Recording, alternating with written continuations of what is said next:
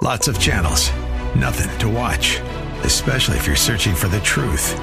It's time to interrupt your regularly scheduled programs with something actually worth watching. Salem News Channel. Straightforward, unfiltered, with in depth insight and analysis from the greatest collection of conservative minds like Hugh Hewitt, Mike Gallagher, Sebastian Gorka, and more. Find truth. Watch 24 7 on SNC.TV and on Local Now, Channel 525. Welcome to Your Discipleship Coach with Michael Smith. Each week, Michael uses his coaching expertise to encourage you to apply biblical truth to everyday life as you pursue Christ. Michael is a professional certified leadership, business, and life coach, serving as president of Professional Coach University, executive director of New Normal Coaching, and the lead pastor at Northwest Church. To learn more, visit yourdiscipleshipcoach.com, partnering with you to fulfill God's purpose in your life. Here's Michael. Well, hello, and thank you so much for tuning in to this episode of Your Discipleship Coach, partnering with you to fulfill God's purpose in your life. I'm your host, Michael Smith, and I'm here to encourage you to apply biblical truth to everyday life as you pursue Christ. As I get started today, I want to pause and just say thank you so much for listening in and being part of the Your Discipleship Coach audience.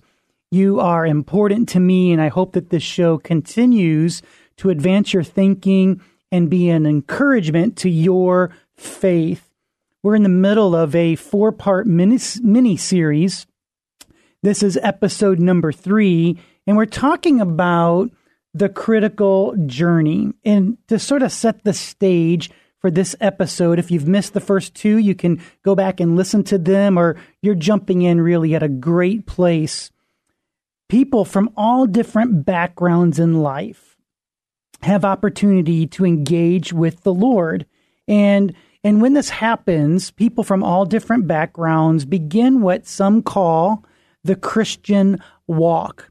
So it doesn't matter where you come from, it doesn't matter your age, it doesn't matter your background. No one is exempt from an opportunity to begin walking with Christ or enjoying a Christian walk. Well, what's interesting is our Christian walk is unique from person to person to person. Yet, in its uniqueness, there are stages of our faith that we all do or can experience. So, this mini series is talking us through the critical journey of our faith, and we're looking at different stages of our faith journey. Now, the content of this mini series uh, is really rooted in a book written by Hagberg and Guelich and they wrote a book called The Critical Journey.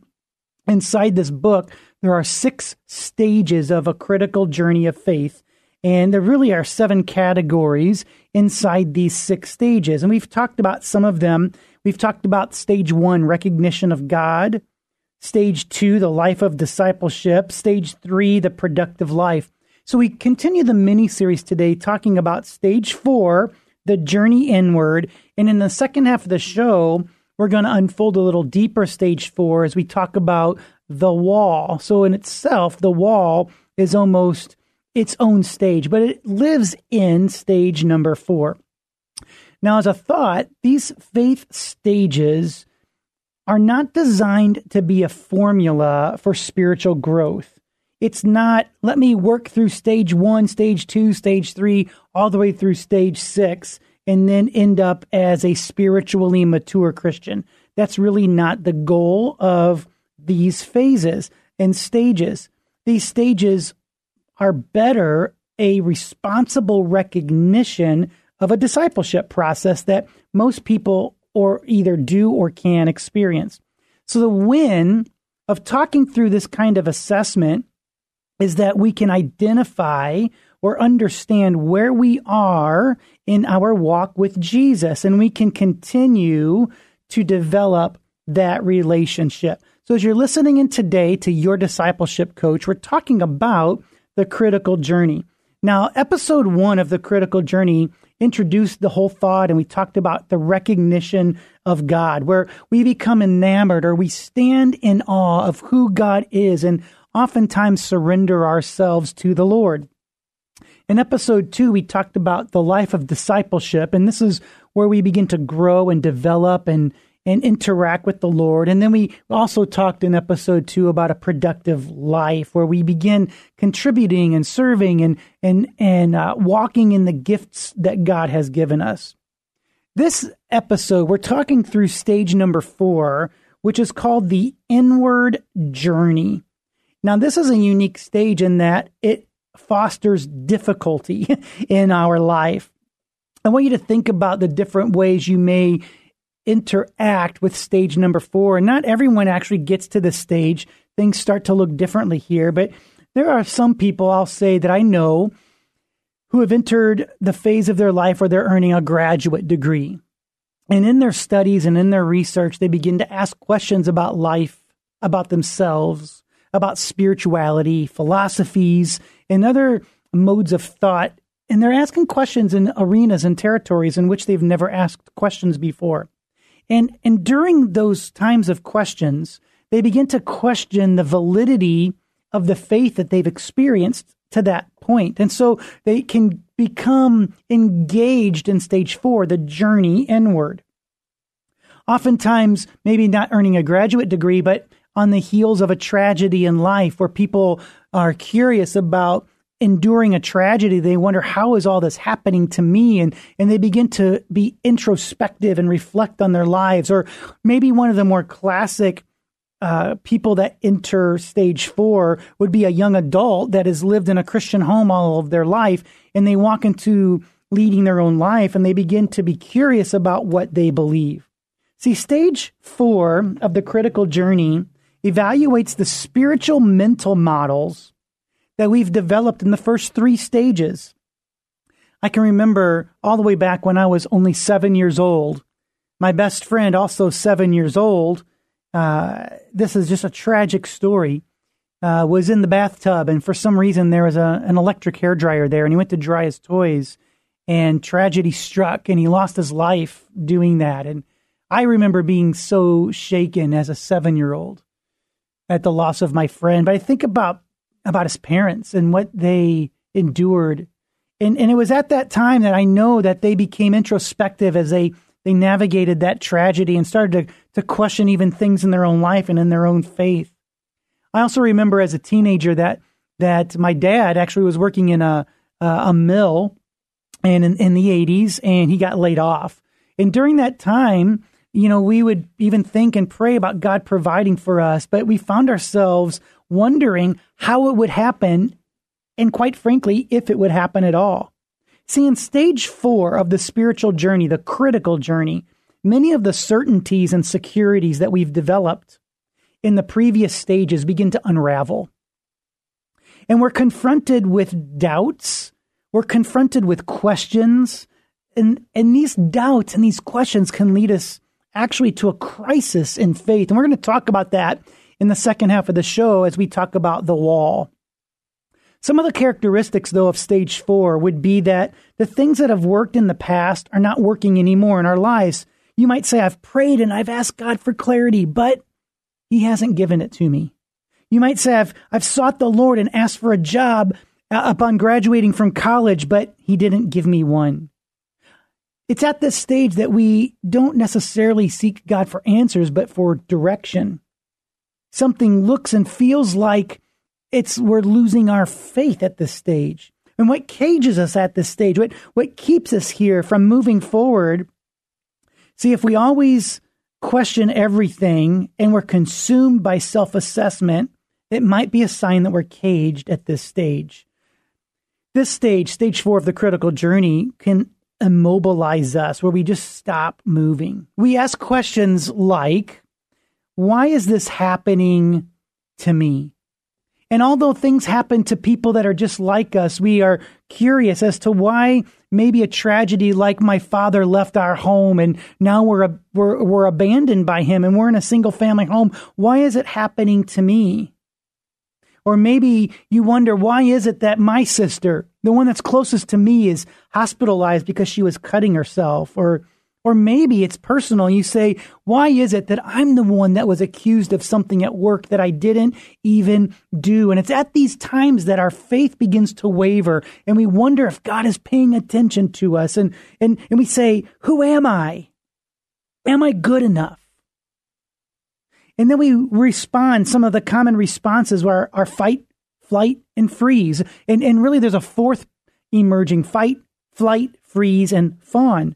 See, in a fight or flight mode, your brain is preparing for a physical response. Do I want to engage and fight or do I want to go away? And we know that that freeze is another response. And this is what happens oftentimes at this stage is we just freeze up. There's one more thought. It's fawn. Fawn is a response that's used when fight, flight, or freeze is, is unsuccessful. To fawn is to respond um, and and and we are over agreeable to other people. We're trying to be overly helpful. We're going out of our way to to make other people happy. The primary concern is to make someone else happy. But really the the response at stage 4 is a more of a freeze response where we become numb and stuck. Now, you might be here listening today and you're thinking, wow, the other stages were so much fun. It's about meeting the Lord and growing in Him and serving and giving. And now this is a tough stage. But the truth is, as I listen, I, I recognize this because I've had all these questions in my life as well. And if we want to move out of this stage, we have to learn how to let go of our self centeredness and accept God's purpose in our life. We have to seek wholeness through personal healing and pilgrimage, maybe. We have to be willing to do whatever it takes to know the Lord, but it's not easy. And in the second half of the show, we're actually going to talk about this wall and we're going to talk about overcoming this wall. So I want you to keep listening in. I'm so grateful that you're listening here today. We're going to be back here in just a minute, so stay tuned. You're listening right now to your discipleship coach, partnering with you to fulfill God's purpose in your life. I'm Michael Smith here to encourage you to apply biblical truth to everyday life as you pursue Christ. You're listening now on AM 1160, Hope for Your Life.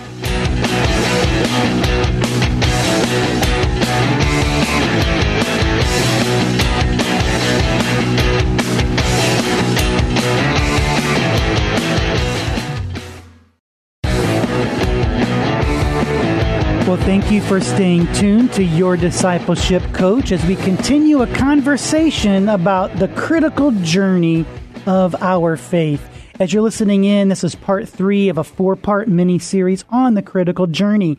And through the series, we've been talking about the recognition of God, where I have found God. We've talked about the life of discipleship and spiritual growth and belonging. We've talked about the productive life, serving and making a difference. Today, we're talking about the inward journey. And as we've talked about that in the front half of the show, I've mentioned this word called the wall. The wall is a spiritual description of, of our faith when we seem to come against a spiritual wall. So the wall exists within stage four of the critical journey, the journey inward.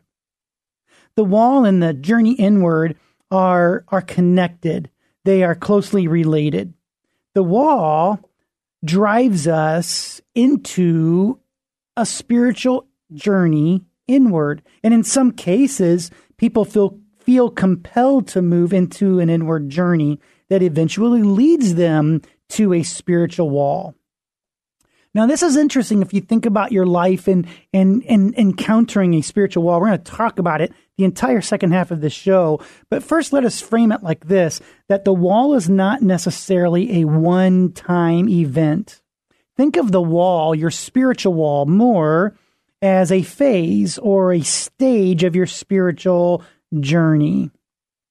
You know, it's been said, I did some research that up to 85% of people who identify themselves as evangelical actually never get through the wall. And it's it's the next stages 5 and 6 that become the glorious stages of our faith and yet many many believers never make it through the wall.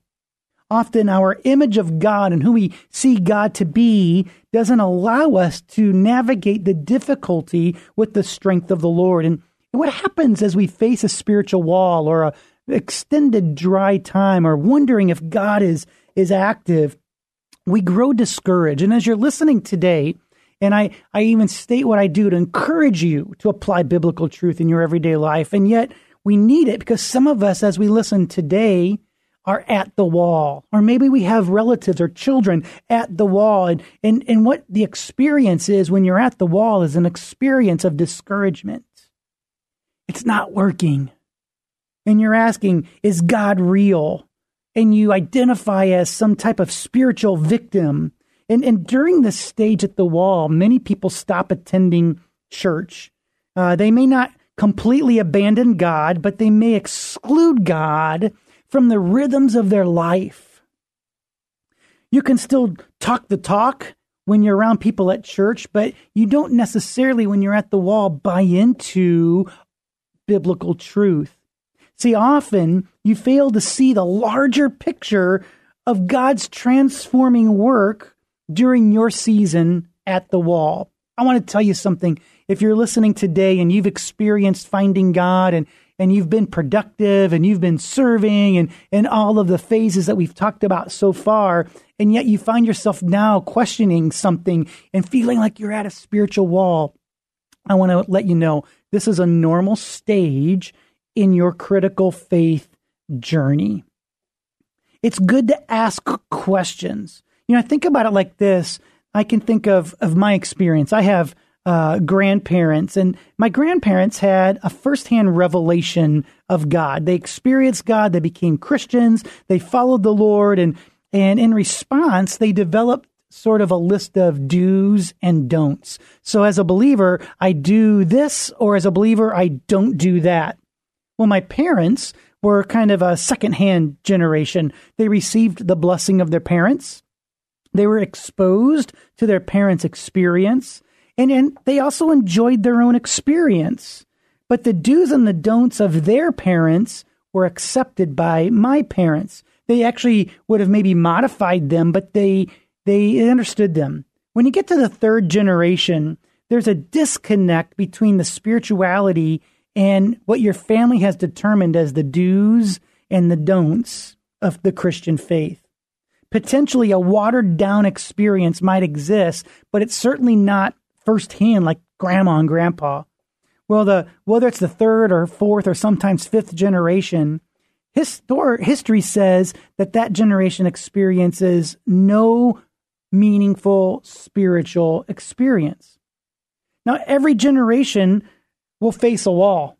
They will just face it differently. So I don't know where you are if you're first generation believer second generation, third generation, or maybe you're just curious. A wall is part of the journey, yet God is at work when you face the wall. God works in your life. See, at the wall, there's a, I'll describe it as a disorientation. There's pain.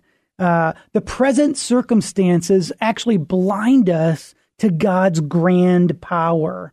And we can feel unsuccessful spiritually we can feel alone, like other people don't understand what we're, we're facing the wall. See, many of the uncertainties, uh, many of the certainties of our past become uncertainties when we're at the wall. Many of the securities of our past become insecurities at the wall. And all of the things that we've believed in are unraveled and we're confronted with doubts and questions and this leads to a crisis in our faith. And that is what the wall is it's a crisis in our faith. See, it's at the wall that we begin to question ourselves. We begin to question God. We begin to question the church. And we discover that for the first time that our faith doesn't appear to be working. We have more questions than answers. And as the very foundation of our faith, it feels like it's been been yanked from underneath us. When we go through the wall, let me just reiterate some of the words that we face. Discomfort. We are we're not comfortable because there's tension in our life. Surrender. We don't know all the things we've surrendered to in the past seem to be confusing and we don't know where our loyalties lie and where we need to surrender. But what we need to experience would be healing. that God would heal us in a way that we can navigate the wall with His strength and find victory and get over the wall. What we will experience in successfully overcoming these doubts is awareness, forgiveness. We know that there's risk at the wall, but we have to learn this that God accepts you. He accepts your questions. He knows you and he loves you. We will at the wall through crisis, through questions. It makes it look confusing, but we have opportunity to be close to God. Actually, what happens at the wall is discernment. Oftentimes we find places of solitude and times of oh reflection. And this is how we go through the wall. It's not easy, it's difficult. Sometimes we feel alone, but we learn through the wall that God is with us, that God truly never leaves us, that God truly never forsakes us.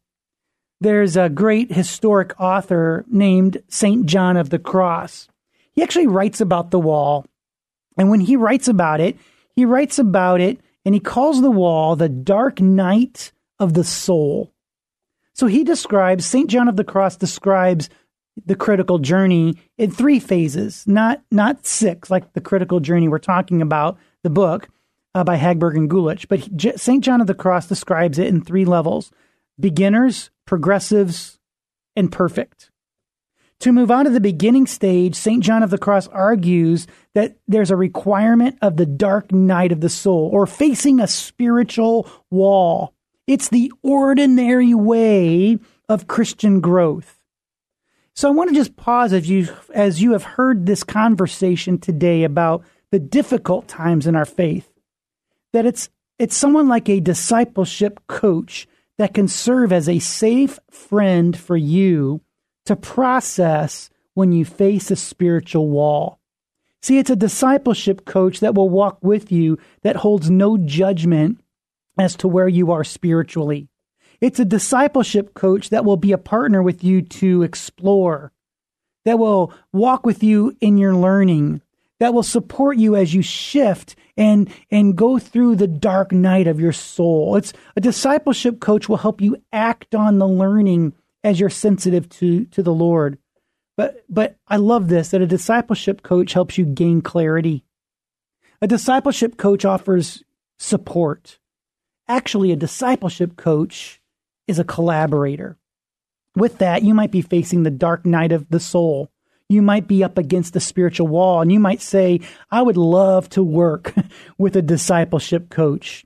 I have an answer for you. If you visit yourdiscipleshipcoach.com, we offer a free coaching readiness questionnaire. Fill that out. We'll get back with you and we want to help you get over the wall. You know, as you engage with your discipleship coach. You can follow us on social media. You can follow this show and our podcast. But I want to just take a minute and say thank you for listening. And thank you to those who are sponsoring your discipleship coach. Today's show has been brought to you by our sponsors Heritage Counseling Center at heritagecounseling.com, Chicago Indian Church at chicagoindianchurch.com, and Professional Coach University. Maximize your potential at Professional Coach University, where you can become a certified coach or invest in yourself through personal development opportunities. Just visit professionalcoachuniversity.com. Hey, thanks for listening today to your discipleship coach. I want you to know that I am for you and God is for you. And if God is for you, who could be against you? Thanks for listening today on AM 1160 hope for your life. Thank you for listening today to Your Discipleship Coach with Michael Smith. We hope you feel encouraged to apply biblical truth to everyday life as you pursue Christ. Be sure to follow Michael and Your Discipleship Coach on social media. You'll find the links at yourdiscipleshipcoach.com. And while you're there, you can click the Give Now button to support this show and to provide scholarships to pastors and Christian leaders to receive coaching. To learn more, visit yourdiscipleshipcoach.com. That's yourdiscipleshipcoach.com, partnering with you to fulfill God's purpose in your life.